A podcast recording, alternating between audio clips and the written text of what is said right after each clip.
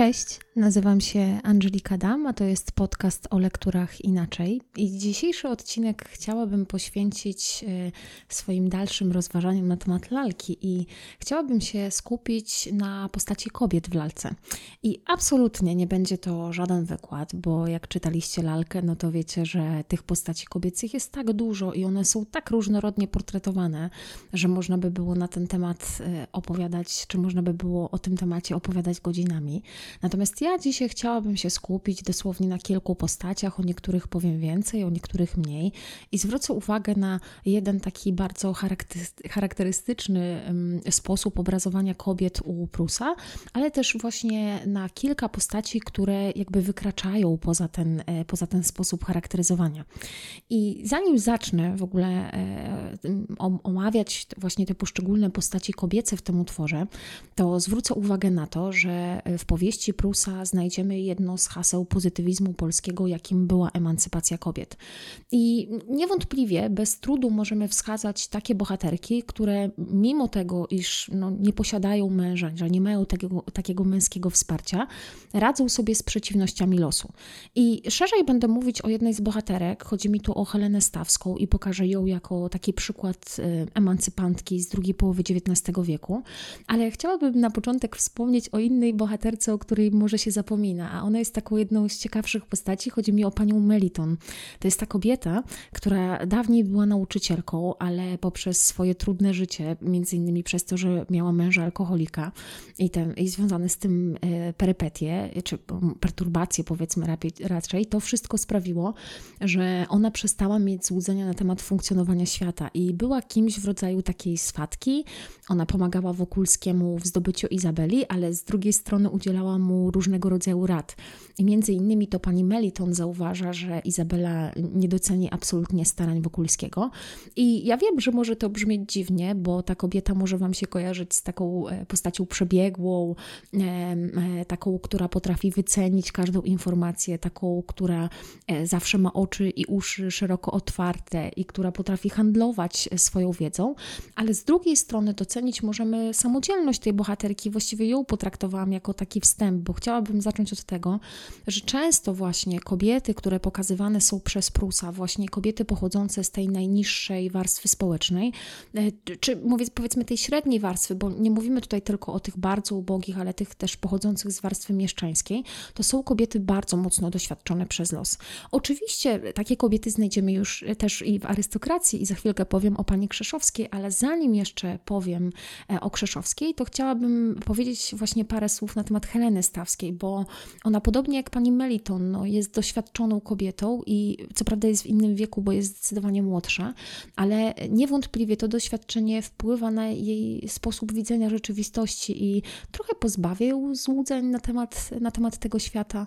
I Helenę Stawską po raz pierwszy chyba widzi Wokulski w kościele w trakcie kwestii wielkosobotniej. Już wtedy ona zwraca jego uwagę, ale wiadomo, umysł Wokulskiego bardziej zaprząta postać sam, samej Łęckiej.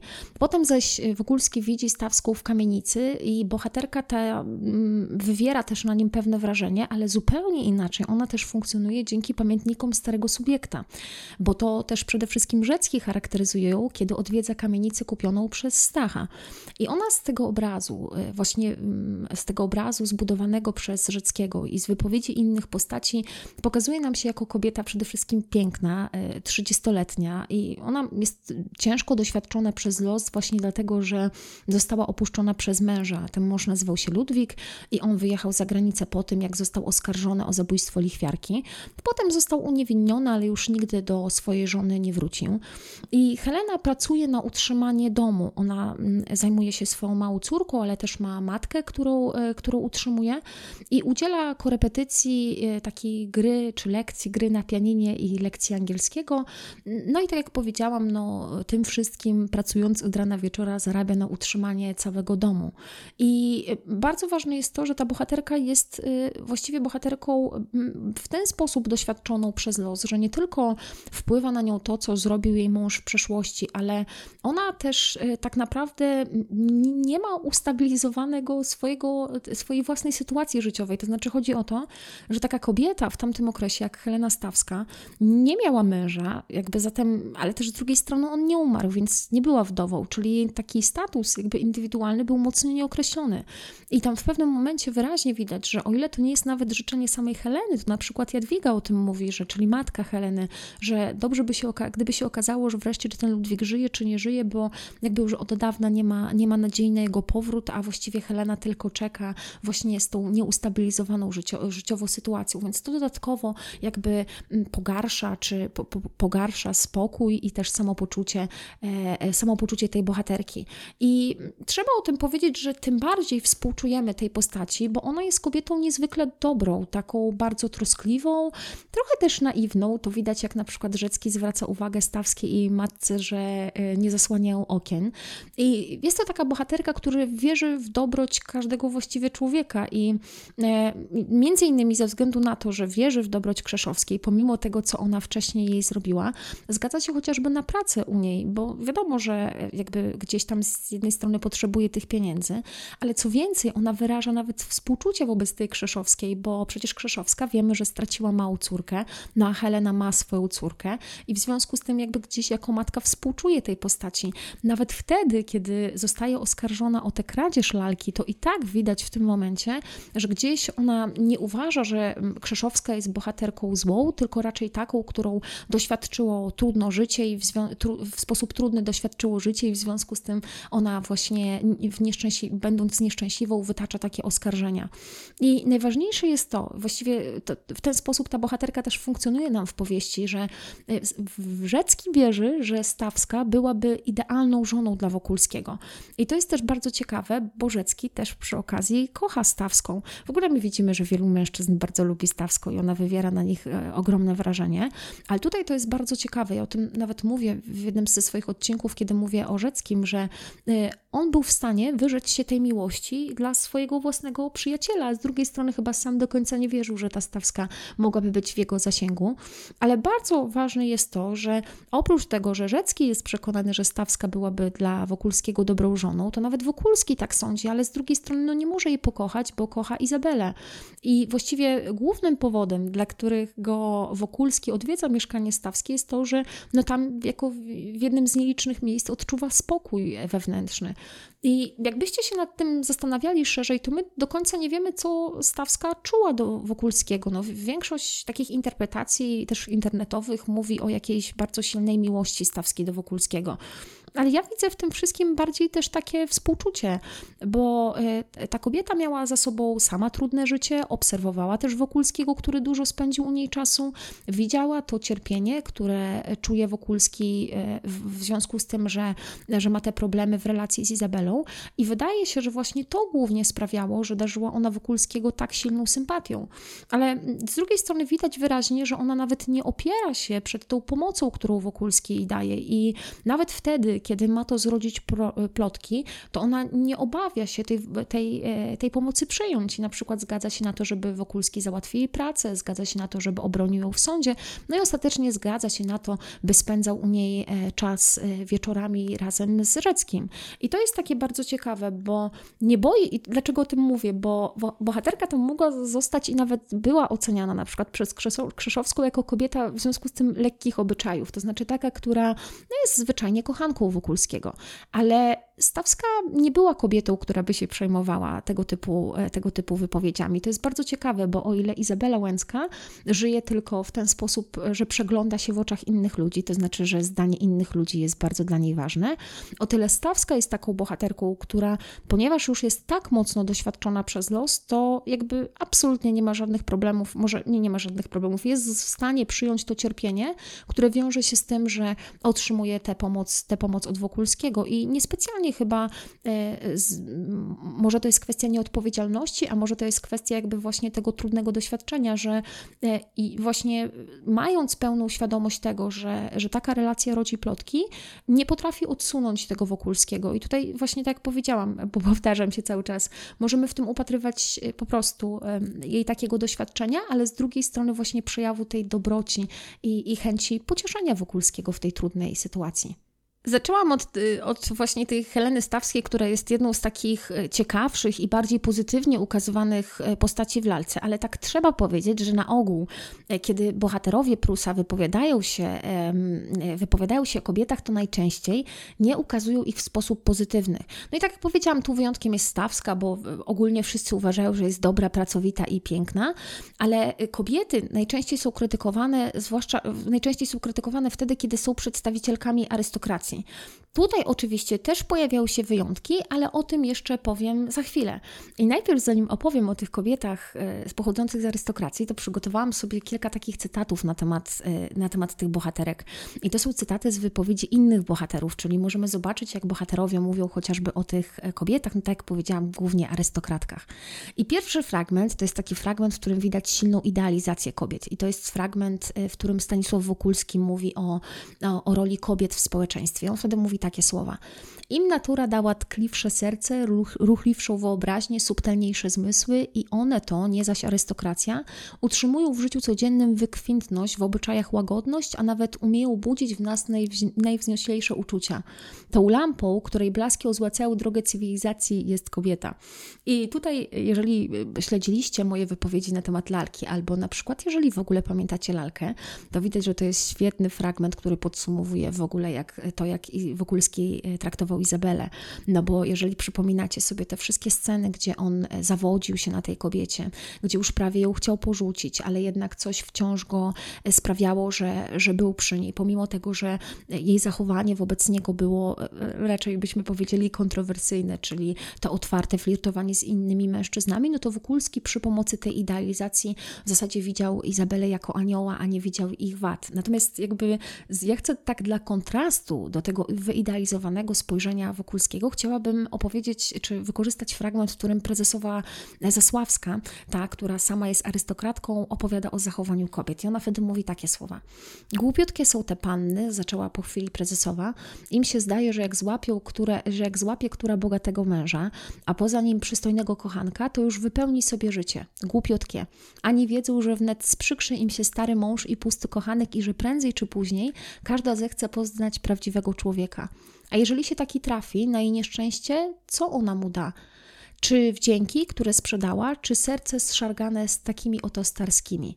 I to jest taki fragment, w którym właśnie prezesowa Zasławska rozmawia, w, te, w trakcie tego fragmentu prezesowa Zasławska właśnie rozmawia ze Stanisławem Wokulskim i w ten sposób charakteryzuje arystokratki. No my wiemy, że docelowo chodzi oczywiście o Ewelinę, a w domyśle później będzie chodziło o Izabelę, ale tutaj właśnie zostało pokazane coś, co jest typowe w zachowaniu właśnie kobiet tamtego okresu. I jeszcze tak zestawiając, chciałabym jeszcze opowiedzieć, czy zacytować tutaj fragment wypowiedzi Ochockiego, innego bohatera, też przedstawiciela arystokracji. W ogóle Ochocki jest zabawny, bo on się zarzeka, że e, nie będzie miał kobiety nigdy, no chyba, że ona byłaby gotowa razem z nim poświęcić się pracy i tylko wtedy byłby w stanie się ożenić i on chociażby wypowiada takie słowa. Kobiety, ważna rzecz, kochałem się już, zaraz ileż to, cztery, sześć, ze siedem, tak siedem razy. Zbiera to dużo czasu i napędza desperackie myśli. Głupia rzecz, miłość. Poznajesz, kochasz, cierpisz, potem jesteś znudzony albo zdradzony. Tak, dwa razy byłem znudzony, a pięć razy zdradzony. I to jest też takie ciekawe, bo ja tutaj wybrałam um, taką, um, taką wypowiedź, która bardziej mówi o relacjach, ale to dlatego, że za chwilę powiem o jakby o samych kobietach. I to jest kolejny fragment wypowiedzi Ochockiego.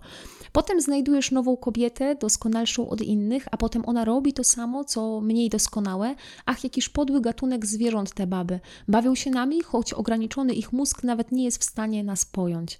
I tutaj wyraźnie widać też właśnie, y, jakie jest podejście Ochockiego, Ochockiego do kobiet. I teraz ja chciałam wyraźnie o tym powiedzieć, że zobaczcie, właściwie taką jedyną wypowiedzią, którą tutaj zacytowałam, która broniłaby, czy pokazywała w inny sposób kobiety, jest ta wypowiedź Stanisława Wokulskiego.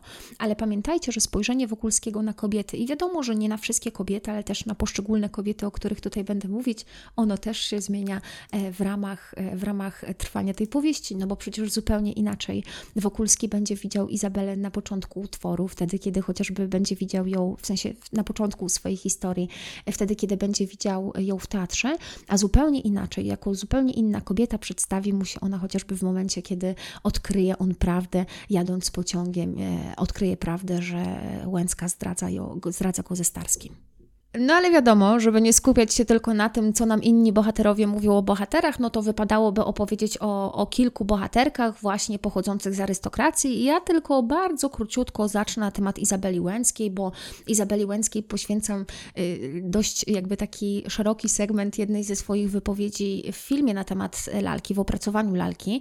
Ale ja chciałabym powiedzieć, że w momencie, kiedy poznajemy Łęcką, to ta kobieta jest już tak prawie taką starą panną, bo ten wiek, w którym się znajduje, jest, jest taki takim wiekiem, w którym kobiety już e, mają mężczyzn, ale pomimo tego, że jest taką powiedzmy, tak oczywiście w cudzysłowie starą panną, to i mogłoby się wydawać, że jest kobietą doświadczoną, bo już nie jeden flirt ma za sobą, nie tacy mężczyźni już e, okazywali jej swoją uwagę, to z drugiej strony ja chcę od razu Wam zwrócić uwagę na to, że ona tak naprawdę nie zna się, e, nie zna się na życiu. I to widać w wielu różnych fragmentach. To widać w tym, jak ona ocenia sposób życia najbiedniejszych. To widać w tym, jak w ogóle rolę arystokracji widzi Izabela Łęcka. To widać też bardzo mocno w tym, jaką ona rolę w związku widzi Stanisława Wokulskiego na początku, kiedy bardziej traktuje go jako powiernika i nawet wyobraża sobie, że na swoim e, grobie, że na jej grobie Wokulski popełni samobójstwo, a także później, kiedy tak cynicznie, w sposób wyrachowany, wyrachowany go wykorzystuje. Ale taką małą inteligencję widać też, ja o tym, ja, zawsze mi się mocno kojarzy ten fragment, kiedy Łęcki tłumaczy, um, Łęckiej, czyli ojciec tłumaczy córce, zdaje się, ile jest 10% z 30 tysięcy. I Łęcka absolutnie nie może zrozumieć, jakby ile to jest 10%, bo dla niej 10% to jest zawsze 10 tysięcy. I mniej więcej chyba o to chodziło. I to tak miało obnażyć trochę, trochę jej zachowanie. Z drugiej strony, chyba tak najmocniej możemy powiedzieć, że i to jest jedna z tych interpretacji, którą tak bardzo lubią uczniowie, że Łęcka to jest trochę lalka, bo ona jest taką kobietą salonową, taką kobietą, która właśnie tak ładnie, tak mi się spodobało, jak to powiedziałam wcześniej, sama siebie pochwalę, że ona się przegląda w oczach innych mężczyzn, to znaczy e, Łęcka ma o tyle wartość, o ile jakby salon na nią zwraca uwagę i w związku z tym tak bardzo cierpi na początku tego utworu, kiedy zdaje sobie sprawę, że w związku z tym ubożeniem ojca jakby arystokracja się od niej odwraca.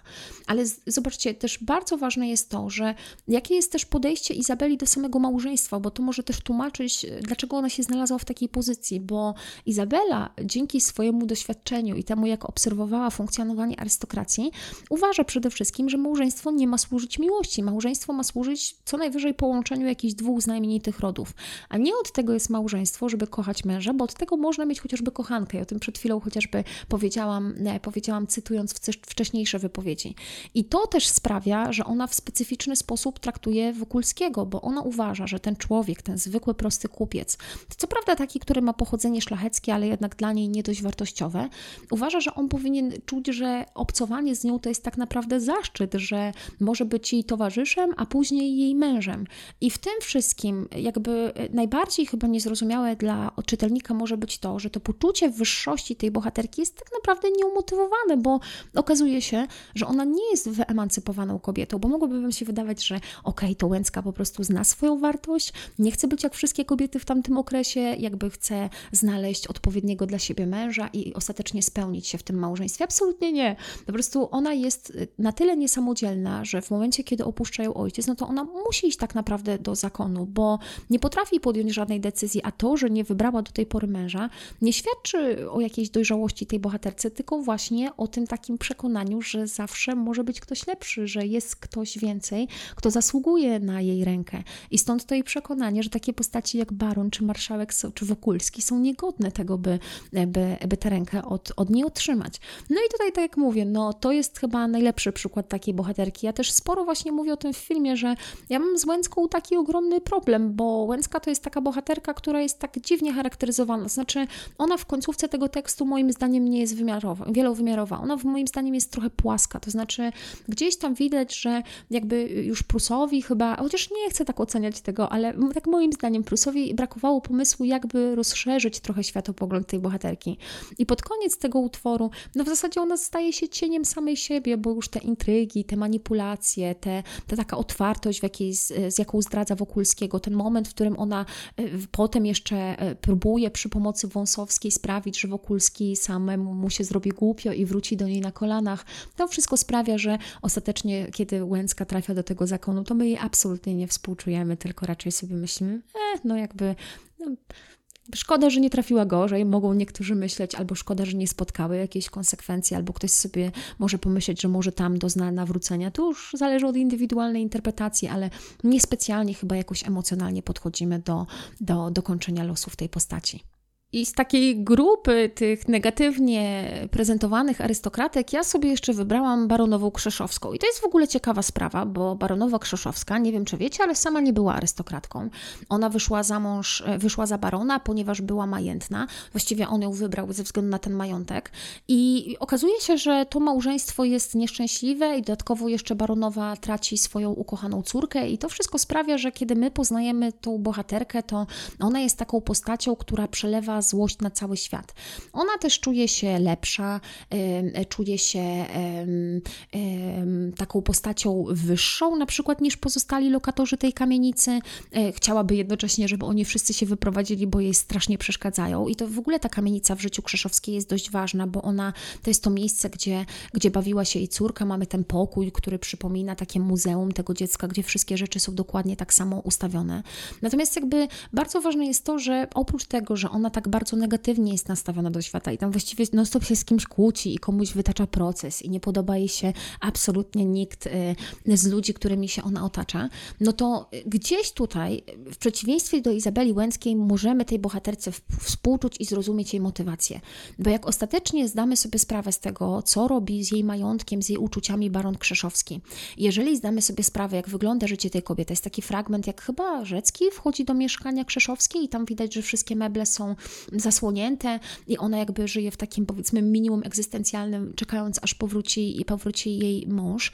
I moglibyśmy powiedzieć, że w tym sensie ta bohaterka tak naprawdę przez ten ogromny ból i tą krzywdę, która ją spotkała i poprzez to, że tą krzywdę przelewa na cały świat, ona tak naprawdę nie żyje naprawdę.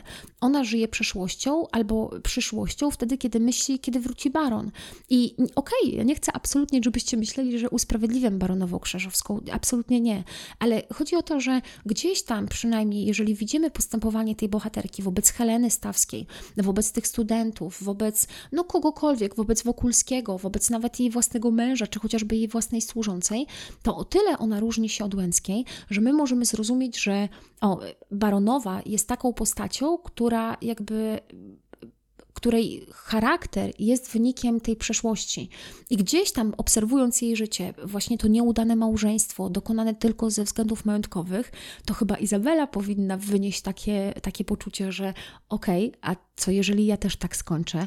A co jeżeli będę jak ta Krzeszowska nieszczęśliwa przelewać swoją frustrację na cały świat i będę wiecznie toczyć procesy? A co jeżeli będę przechowywać w sobie ten ból, a mój mąż wróci do mnie tylko wtedy, kiedy będzie potrzebował pieniędzy? I tak jak właśnie chciałam powiedzieć, że jakby jeszcze raz podsumowując, że Krzeszowska jest takim bohaterem, bohaterką, która oczywiście jest bohaterką negatywną, ale poprzez to, że jakby y, też Prus portretują z takim komizmem, też zwłaszcza w momencie, kiedy Rzecki odwiedza kamienicę, no to pokazana jest ta bohaterka w sposób taki zdecydowanie lżej, jako właśnie też bohaterka, której na aktualny jej charakter wpływa to, co wydarzyło się w przeszłości. I jeszcze, jeżeli chodzi o arystokrację, to tak sobie pomyślałam, że jeszcze powiem może o jednej negatywnej, tak szybciutko bohaterce, bo ostatnio nagrałam taki długi podcast i obiecałam sobie, że nie będę mówić więcej niż 30 minut, więc y, muszę, muszę trzymać ten czas. Ale chciałabym szybciutko jeszcze powiedzieć o Ewelinie Janockiej. Nie wiem, czy pamiętacie tę bohaterkę. Ona, się, ona jest tą narzeczoną, później żoną barona Dalskiego. Nie upoznajemy w tym Zasławku i to jest ta, która na oczach prawie tego barona romans ze Starskim toczy. I ona to jest dopiero prawdziwą lalką, bo Ewelina Janucka absolutnie nie musiałaby wyjść za tego barona Dalskiego, ale wychodzi za niego tylko właściwie wyłącznie dla pieniędzy. I to jest w ogóle bardzo, może nieśmieszne, bo nam jest aż żal tego barona biednego, który chce kupować nowe meble dla Eweliny, który kocha ją tą wyidealizowaną miłością i jest tak w nią ślepo, ślepo, ślepo zapatrzony. I jest nam przykro w momencie, kiedy zdajemy sobie, że on nie potrafi spojrzeć na to, że ta Ewelina tak naprawdę e, no, go zdradza. Co ciekawe, to zauważa Wokulski, ale nie zauważa, że w tym samym czasie też Wokulskiego, Izabela też z tym Starskim ma coś do czynienia, ale chciałabym tylko powiedzieć, że właśnie postawę Eweliny, y, no między innymi krytykuje tu, ja mówiłam o tej wcześniejszej wypowiedzi, nawet prezesowa Zasławska. I ostatecznie Dalski też przejrzy na oczy i weźmie z nią rozwód i to będzie przyczyną takiego skandalu obyczajowego.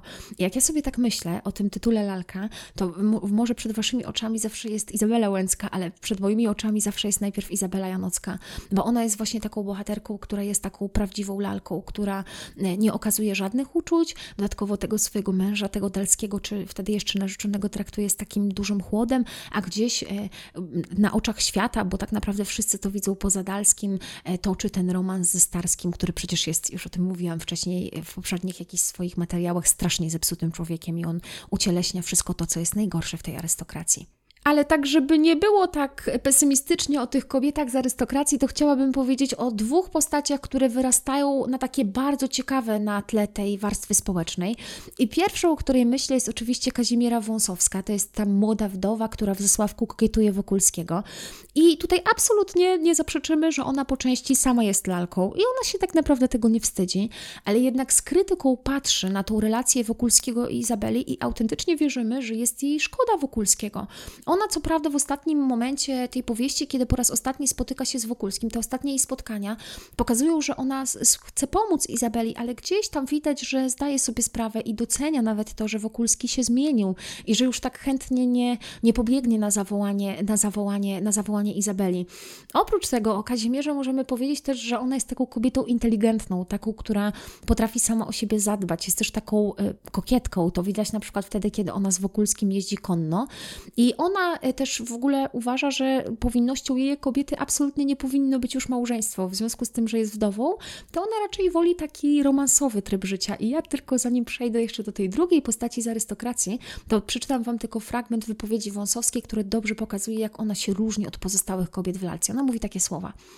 I to jest w trakcie rozmowy w ogóle e, z Wokulskim. Ona e, mówi wtedy o tragicznej sytuacji kobiet i to jest taki fragment, kiedy ona wraz z Wokulskim jedzie konno, właśnie w momencie, kiedy Izabela przy, przyjeżdża do Zasławia i wtedy właśnie wypowiada takie słowa.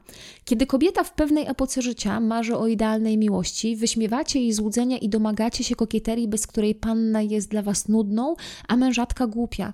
A dopiero gdy dzięki zbiorowym usiłowaniom pozwoli prawić sobie banalne oświadczyny, patrzeć słodko w oczy, ściskać ręce, wówczas z ciemnego kąta wyłazi jakiś oryginalny egzemplarz w kapturze Piotra z Amiens i uroczyście wyklina kobietę stworzoną na obraz i podobieństwo Adamowych synów. Tobie już nie wolno kochać, ty już nie będziesz nigdy prawdziwie kochana, bo miałaś nieszczęście znaleźć się wśród jarmarku, boś straciła złudzenia. A któż ją z nich okradł, jeżeli nie pańscy rodzeni bracia?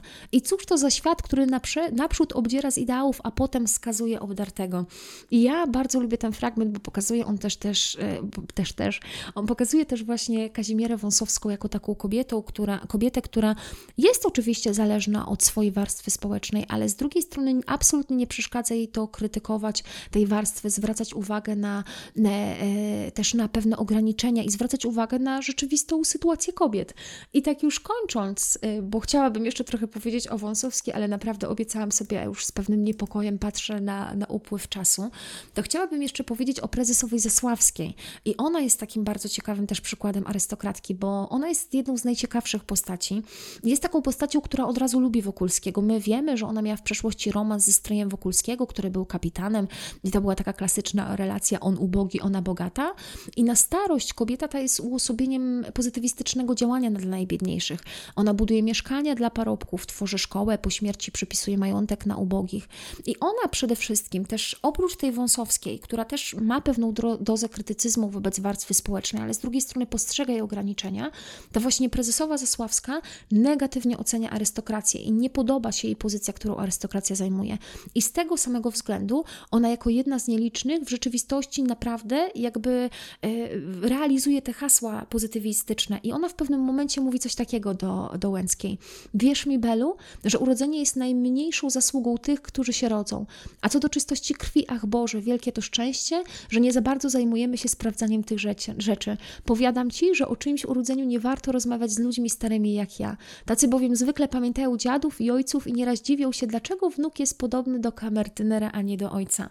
I to jest bardzo ciekawe, bo w ten sposób właśnie próbuje e, też e, prezesowa uświadomić Izabeli, że przekonanie o tym, że arystokracja ze względu na szczególne takie swoje urodzenie zajmuje jakąś ważną pozycję w społeczeństwie i zajmuje jakąś bardzo ważną rolę. Otóż prezesowa Zasławska w to absolutnie, absolutnie nie wierzyła.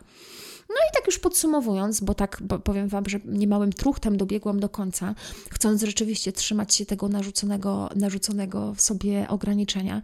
I ja wiem, że to jest wkurzające pewnie, jak ja o tym opowiadam teraz, ale e, musicie zrozumieć, że ja się domyślam, że trudno jest słuchać pół godziny o jakichś takich moich rozważaniach, które często bardzo są takie wsobne i często mo mogą oczywiście na pewno Was zainteresować, ale z drugiej strony też wiecie, e, trudno chyba jest skupić uwagę przez, przez dłuższy czas niż 30 minut na takich rozważaniach, więc się tego trzymam.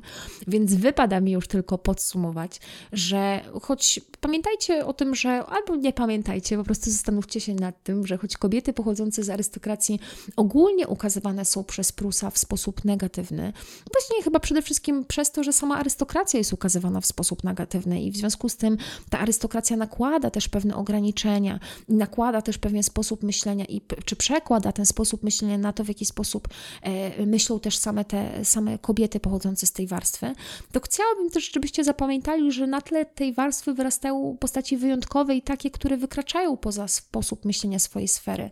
Więc pamiętajcie o tym, że nie wszystkim tym kobietom z arystokracji chodziło o zdobycie majątku e, i nie wszystkie kierowały się tego typu ideami. I w ogóle tak warto pamiętać o tym, że no, e, o ile te postacie u Prusa, postacie kobiece nie są raczej postaciami pierwszoplanowymi, no absolutnie nie są postaciami pierwszoplanowymi, to jednak Prus daje im troszeczkę więcej przestrzeni, to znaczy stara się dbać o to, by one były indywidualne, to znaczy nie zamyka ich tylko jako przedstawicielek warstwy społecznej, ale też nadaje im cechy czy takie rysy jednostkowe. I to jest bardzo ciekawe i właśnie też związane e, z, z tym też tym kusztem Prusa, jeżeli chodzi o tworzenie tej powieści. No to dzięki na, dzięki na dzisiaj, czy dzięki za dzisiaj w zasadzie. Mam nadzieję, że moja wypowiedź tylko pobudziła Was do tego, żeby przemyśleć sobie ten temat kobiet w lalce, albo w ogóle zastanowić się nad tym, jak kobiety były e, ukazywane w literaturze. To jest jeden z ciekawszych tematów. Ja bardzo lubię go poruszać na zajęciach, jak się zmieniało portretowanie kobiet na przykład w XIX i w XX wieku, więc możecie się nad tym zastanowić. No i to tyle. Dzięki za dzisiaj i do usłyszenia.